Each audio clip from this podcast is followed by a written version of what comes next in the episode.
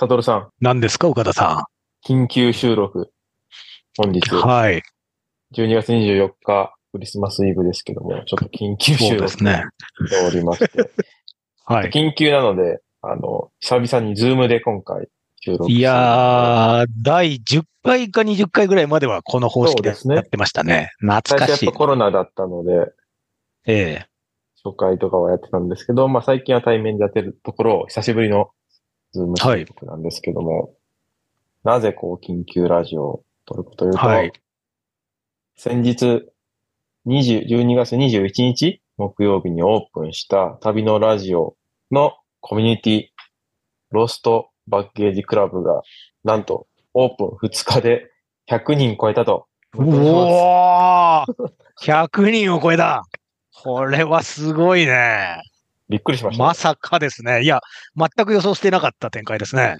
あの、今日石川さんもクリスマスパーティーを抜けていらっしゃってってるんですけど、いやちょっとご家族にご迷惑をおかけして。いえいえいえ。すごいですね嬉。しいですね。うん。はい。予想以上。おかげさまで、だから僕らのお岡田さんの特に提唱してたマイクロビジネスというか、まあ、補足長く続けることがもうほぼできそうですね。このぐらいメンバーが入っていただけると。本当にありがとうございます。存続できそう。はい。まあ、今日はその感謝を、まあ、申し上げる場として、まあ、緊急収録をするということですかね。う。そうですね。専用の Discord っていうのを用意して、はいそこでこう、やりとりとかできるようになってるんですけど、早速活況ですよね。ものすごい面白い人たちが集まってきて、なんかすごいやっぱりダイバーシティというか、面白さ、こういう方が来てくれたら嬉しいなっていう方、そのまま来ていただいたみたいな感じですね。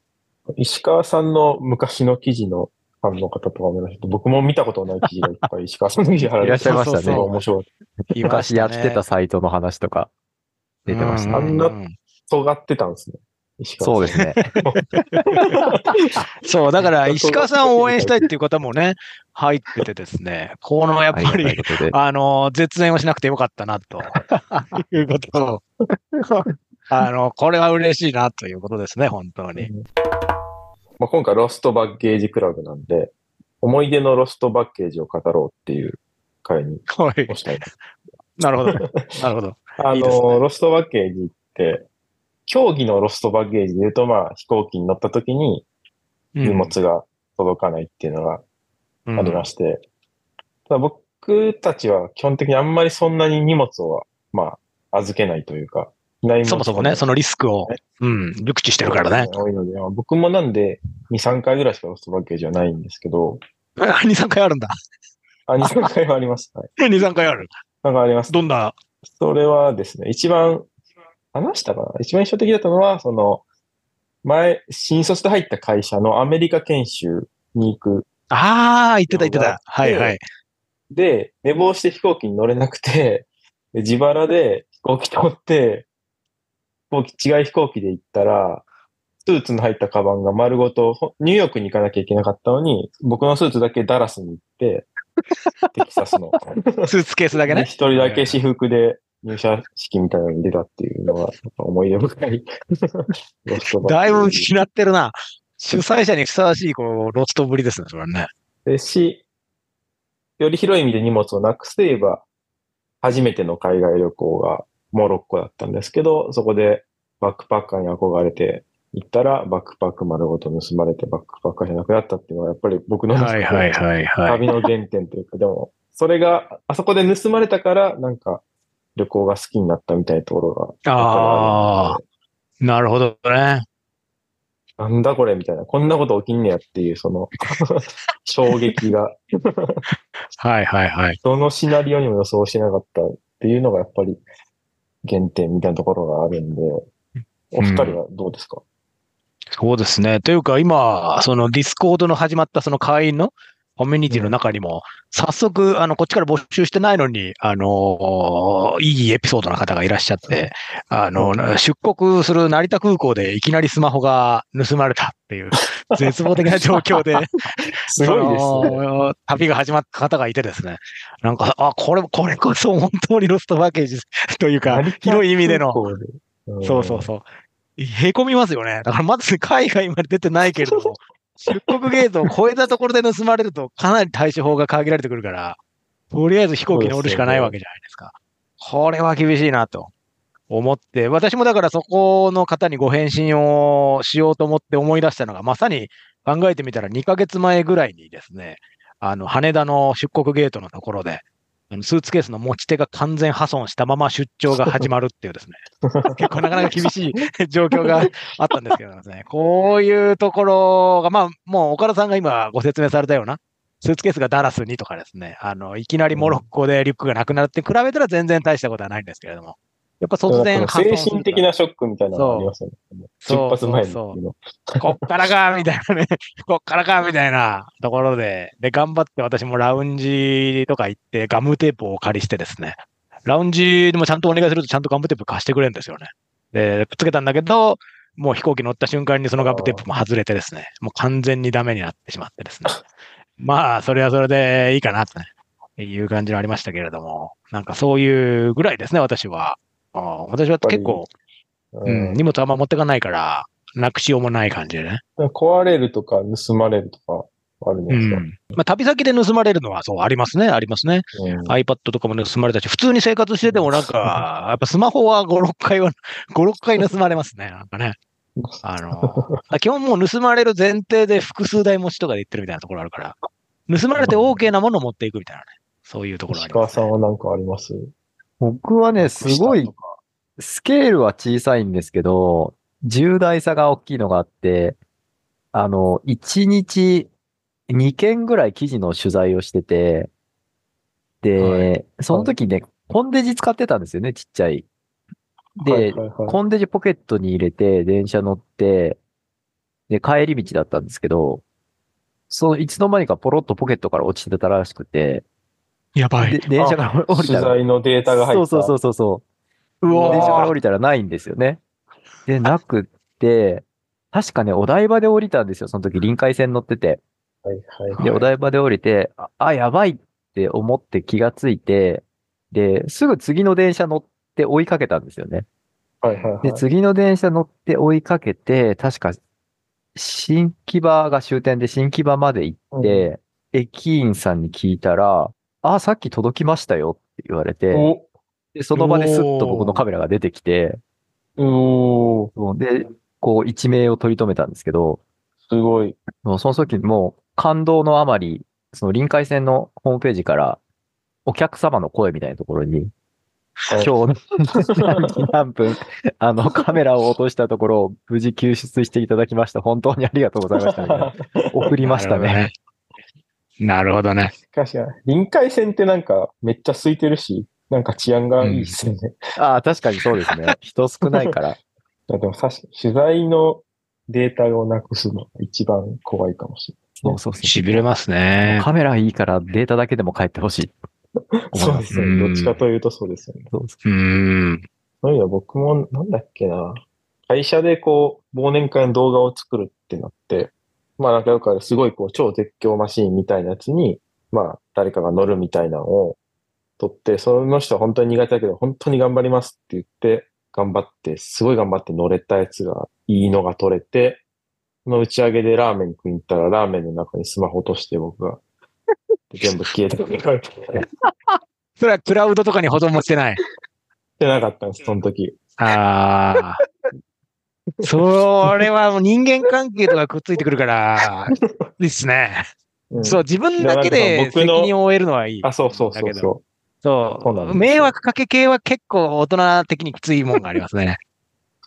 う。いやー、で厳しいですね。ロストトラス僕トね。の会社はクラウドの会、クラウド会計の会社なんで、なんかそはのエピソードを話すことで、クラウドの重要性がなんか。なるほどね。だからそういうあれだな。なくした後が勝負っていうか、こう、なくした後でもそうやって挽回をこうしていくっていうね。番外。だから、なくしたおかげで旅の面白さが分かりましたとかね。こじつけていく能力。そういうのが大事ですね。やっぱ、こじつけ解釈がやっぱどう生きるかみたいなところに。そうですね 我々はどう生きるかだな。サトルと岡田優の旅のラジ まあ、そういうことを語れる人たちが結構、この話戻しますけど、うん。ロストバゲージクラブと。しかも上級会員ロストパスポートクラブに、あ、そうなん全く得点同じですよと言ってるにもかかわらずですね、結構な5割合のものが思いのほか5のものが多いというですね、こう、ありがたいなと。パスポートを自らなくしていくっていう、こういう合理的ではない行動を取っていくっていうね、うん。もう本当に感謝ですよね。もう、あなんかりがたい。今後、こういうことやっていきたいみたいな、あったりしますか、そうですね。予想以上だからに入っていただいてるから。そうそう。だから、ディスコードも本当に、あの、始めたばかりで、あの、今本当に返信をするのも、ちょっと追っつかないぐらい、いろんな面白い方のエピソード持ってきてるんで、うんちょっと私の方もゆっくり考えながら、あの、返信をしていこうかと思いますし、本当いろんな国、トルクメニスタンとか、私がもうずっと前に行った国に、つい最近行ってきましたとかですね。逆に本当私がその人の話を延々と聞きたいような方がたくさん集まってきてですね。すごいんですよ。だからこの僕らは本当にその結果的にえー次の次の次とかのラジオで話したいなって思うことをですね、こう問わず語りに持ち寄ってくださる方がとても多いことの面白さとかですね、その集合値っていうか、非常にそのサークルの限られた中での面白い話を持ってくることで、なんかそれを見て、それぞれがなんか想像力を刺激される感じがあってですね、これはいい始まりになったわいとですね、ちょっとね、今思ってるわけなんですよ。で、私も今、10分前ぐらいに新しいチャンネルを立ち上げてですね、あのー 散歩を楽しむためのアプリっていうですね、はいもうちょっと作って、これ、岡田さんとか私とか、あの、ね向けかもしれないし、そうそうそう。で、私はそこにあの、騒音測定器ってね、あの、確か書き込んでですね、あ無料のアプリなんですけれども、これあの、子供と散歩するときに、あの、日比谷線と丸の内線と都営大江戸線、どれが一番うるさいかを確かめるみたいなね。あの、何デシベルかっていうのをスマホが音を拾ってくれるから、その音を拾ってくれるので、、あの、そうそう出るっていうね。これがね、あの、意外に散歩に合うんですよ。だから、飛行機とか乗ってても、だんだんうるさくなってきたねって言って、早く早くうんで、騒音測定器つけてパパみたいな感じでね、なってる。これなかなか ういのが嬉しくなってくる。そうそうそう。だから、あの、もともと、そのいろんな世の中にはたくさんの便利なアプリがあるけれども、どれが散歩に合うって実際に使った人とかじゃないと結構出てこない感想とかあるかなと思ってですね。調べようにしても調べきれないところを、このロストパスポート、ロストバゲージクラブの皆様や岡田さんや石川さんが面白いアイデア持ってるんじゃないかなと思って今立ち上げました。でこんな感じでいろんなチャンネルも新しく作りたいなと思いますしですね。なんかいろんなことをこうやっていきたいなと思いますね。集合値を集めたいってことですね。集合値を集めたいですね。だリスナーさんなりそのクラブの方は自分のお仕事とか自分のなんか創作活動をしてる方もね、文章を書く方もいらっしゃって、それぞれのヒントになればいいなと思いますし、我々もね、自分の生活なり、あのー旅行をするときなり、あるいは本当にこのラジオのネタなりをですね、なんか、あの、それぞれに見つけようと思う気持ちを傾けて見つけていくみたいな。なんかそういうことになれたらいいなと思いますね。うん別になんなくても、あの、前も言ったように、ロム線というか、読み線というか、別にこれ僕らを観察する対象として 見るみたいなね、そういう楽しみ方だって全然いいですし、あの、何ら自由な、あの、べたつかないコミュニティをやっていきたいなというのが私は思ってますね。僕ちょっと100人行ったんで、はい。企画をちょっと思いついたんですけど、おお。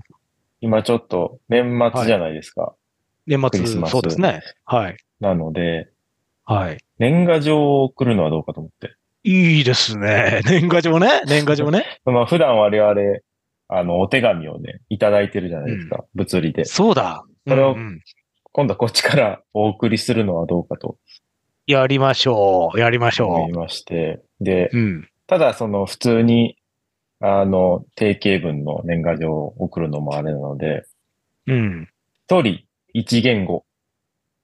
うん。あ これも、いいですね。いいですね。前やったな。岡田さんのイベントで。そうなんです。いいです昔その超旅うん対談っていうこのラジオの企画になったイベントで、メニュー表、プログラム表か、プログラム表が一人一人違う言語で書かれているっていうのをやったんですけど、今回もですね、全員に違う言語で年賀状が届く。いいですね。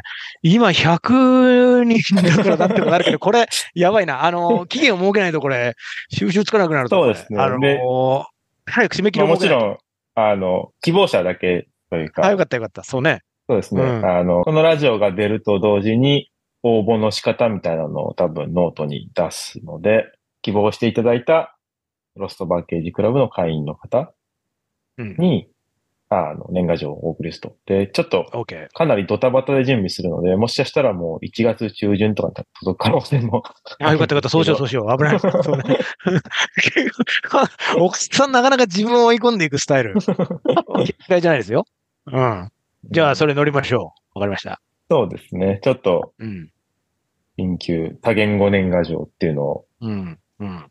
やってみたいと思うので、締め切りも多分本当に短い期間、これが出てから3日間とか、もう年が超えてしまうんで、そうじゃないと3日間なんで、ぜひ、いいね。いいね。まあ、思いついたことをやっていくっていうね。うん。あの、旅のアナロジーでもあるし、そういうスタイルでやっていきたいですね。うんで海海外住んでる方もこのラジオ聞いてる方多いと思うんで、海外住んでる方にはメールでお送りしたりとかしようかなあ、そうだね。OK, OK. と思い OK, ますので、OK. どんどん還元していくスタイルね。そうですね。チェックしてみてください。で、年内あともう一回今週木曜日、最終日、旅のラジオとしては最終回はいの。更新がありますので、どちらもぜひ聞いてもらって、そうですね。来週から超旅ラジオに変わると。はい。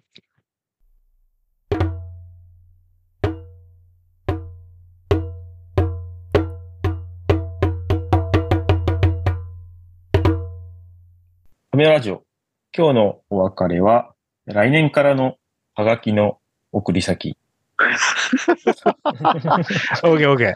支所箱をあの作るけれども、まだ住所が決まっていないというお話が3日ほど前にありましたね。はい。そうそうそう住所ができました。た。OK, OK. でちなみに、あの、もうすでに送っちゃったんですけど、みたいな問い合わせをいくつかいただいたんですけど、まだ全然1ヶ月ぐらいは前の住所に届いても受け取れるので大丈夫です。よかった。では、新住所でお別れしましょう。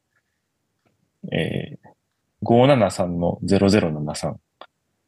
大阪府枚方市高田2丁目26-10-6。プレゼントハウス594超旅ラジすごい、平方市って偶然だと思いますけれども、ご縁が。オ。偶然、それはね、狙ったわけじゃなくて？狙ったわけじゃなくて、なんか枚方市になりました。すごいね。わざわざそこからふるさと納税の。あ、そうそうそう。なので、東京の方がもし送っていただいたら、一回大阪に、枚方に行ってから、我々の手元に届くという。すげえななんだか、なんか本当いろんな偶然でこう僕らは支えられておりますね。そうですね。うんはいまたこの住所も書き換えておくので、送り先として来年から、そうですね。そこにハガキをいやい。いいですね。なんかこれからもこういう、どんどん思いついたことをやっていく、前に進んでいくことをなんかやっていきたいですね。いいですね。そうですね。いや、本当に、ねあの、たくさんの方にね、うん。会員になっていただいたので、あの、ぜひ僕らも楽しく、あの、サステナブルな形で、あの、いろいろやっていきたいと思います。ありがとうございます。はいはい。